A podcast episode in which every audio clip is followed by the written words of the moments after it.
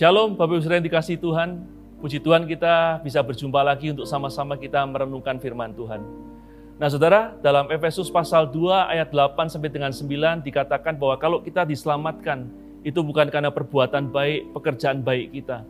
Kalau kita diselamatkan itu bukan karena usaha kita, tetapi semuanya semata-mata karena kasih karunia dari Tuhan. Amin saudara. Tetapi di ayat 10-nya dikatakan bahwa setelah kita diselamatkan, kita harus berbuat baik saudara melakukan pekerjaan baik dan tinggal di dalamnya. Kenapa saudara? Bukankah kita diselamatkan? Kenapa masih kita perlu berbuat baik lagi? Dan padahal kita tahu bahwa perbuatan baik kita tidak menyelamatkan. Saudara, hal utama, motivasi utama dalam hidup kita setelah diselamatkan kita harus tetap berbuat baik adalah seperti yang dituliskan dalam Matius pasal 5 ayat 16. Demikian firman Tuhan. Demikianlah hendaknya terangmu bercahaya di depan orang, supaya mereka melihat perbuatanmu yang baik dan memuliakan Bapamu yang di surga. Jadi saudara, tujuan utama kita, motivasi utama kita berbuat baik adalah supaya lewat hidup kita nama Bapa di surga dipermuliakan saudara. Amin. Dan biarlah lewat perbuatan-perbuatan baik yang kita lakukan, banyak orang juga melihat kebaikan Bapa dalam hidup kita, sehingga mereka juga datang kepada Bapa, sehingga seperti kita diselamatkan, dipulihkan, maka banyak orang juga yang mengalaminya. Dan saudara, waktu kita tekun berbuat baik, kita bukan hanya sekedar mempermuliakan Bapa di surga, saudara. Tapi apa yang kita lakukan yang baik itu juga akan kita tuai buahnya dalam kehidupan kita. Karena itu saudara, Galatia 6 ayat 9 sampai dengan 10 berkata, Janganlah kita jemu-jemu berbuat baik, karena apabila sudah datang waktunya, kita akan menuai jika kita tidak menjadi lemah. Karena itu selama masih ada kesempatan bagi kita, marilah kita berbuat baik kepada semua orang, tetapi terutama kepada kawan-kawan kita seiman. Saudara, Galatia mengajarkan kepada kita bahwa kita jangan jemu-jemu berbuat baik. Kenapa? Karena kita kalau berbuat baik, kita juga akan menuai buah yang baik dalam kehidupan kita.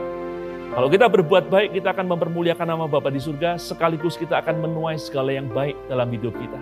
Karena itu saudara, mari di masa-masa yang tidak mudah ini, Biar kita selalu menabur skala yang baik, supaya kita juga menuai yang baik dalam kehidupan kita. Amin. Bahkan saudara, kita percaya bahwa apa yang kita tabur bukan hanya kita yang menuai, tetapi juga anak cucu kita. Kalau kita menabur yang baik, anak cucu kita akan mewarisi yang baik juga. Tetapi kalau kita menabur yang jahat, maka anak cucu kita juga akan menuai akibatnya. Saudara, kalau kita baca dari 2 Samuel pasal yang keempat, kita akan dapati kisah tentang Mephiboset. Saudara, kehidupan Mephiboset itu mengajarkan kepada kita bahwa hukum tabur tuai itu nyata. Apa yang ditabur yang jahat oleh orang tua, oleh nenek moyang itu bisa berdampak kepada anak cucu. Dan apa yang baik yang ditabur orang tua dan nenek moyang itu juga bisa berdampak kepada anak cucu. Saudara, dalam 2 Samuel 4 ayat 4 firman Tuhan berkata demikian, saudara. Yonatan anak Saul mempunyai seorang anak laki-laki yang cacat kakinya. Kenapa ia cacat? Ia berumur lima tahun ketika datang kabar tentang Saul dan Yonatan dari Yisrael. Inang pengasuhnya mengangkat dia pada waktu itu lalu lari. Tetapi karena terburu-buru larinya, anak itu jatuh dan menjadi timpang. Ia bernama Mephiboset. Jadi saudara, waktu inang pengasuh Mephiboset mendengar bahwa Saul, Yonatan, dan beberapa anak mereka, anak Saul, dan tentara Israel kalah dan terbunuh saudara, maka inang pengasuh Mephiboset segera membawa Mephiboset lari. Tetapi karena terburu-buru, Mephiboset jatuh sehingga kedua kakinya jadi timpang. Saudara, mengapa inang pengasuh Mephiboset ketakutan saudara? Jawabannya adalah karena selama hidup Saul, Saul selalu melakukan yang jahat kepada Daud. Sehingga pada waktu Saul terbunuh, inang pengasuh Mephiboset khawatir, takut kalau Daud akan membalas dendam kepada keturunan Saul, termasuk Mephiboset. Karena itu, dia segera melarikan Mephiboset, saudara. Tetapi karena terburu-buru, maka terpleset, jatuh, dan akibatnya kedua kaki Mephiboset jadi timpang. Saudara, dari hal ini kita belajar. Apa yang jahat ditabur oleh Saul, Mephiboset yang menuai akibatnya, saudara. Kalau Saul nggak tabur yang jahat, pasti inang pengasuh Mephiboset nggak akan ketakutan, sehingga Mephiboset nggak akan jatuh dan kakinya nggak akan timpang. Tapi karena Saul menabur yang jahat dalam kehidupan Daud, maka inang pengasuhnya menjadi takut waktu Saul terbunuh, dan karena itulah Mephiboset jadi timpang kakinya. Tapi bersyukur Yonatan ayah Mephiboset menabur yang baik dalam kehidupan Daud. Dan karena itu Mephiboset mendapat buah yang baik dari apa yang ditabur oleh Yonatan ayahnya.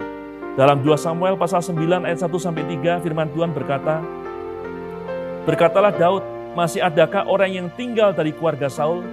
Maka aku akan menunjukkan kasihku kepadanya oleh karena Yonatan. Adapun keluarga Saul mempunyai seorang hamba yang bernama Siba. Ia dipanggil menghadap Daud, lalu raja bertanya kepadanya, Engkaukah Siba? Jawabnya, hamba tuanku. Kemudian berkatalah raja, Tidak adakah lagi orang yang tinggal dari keluarga Saul? Aku hendak menunjukkan kepadanya kasih yang daripada Allah. Lalu berkatalah Siba kepada raja, masih ada seorang anak laki-laki Yonatan yang cacat kakinya, yaitu Mephiboset.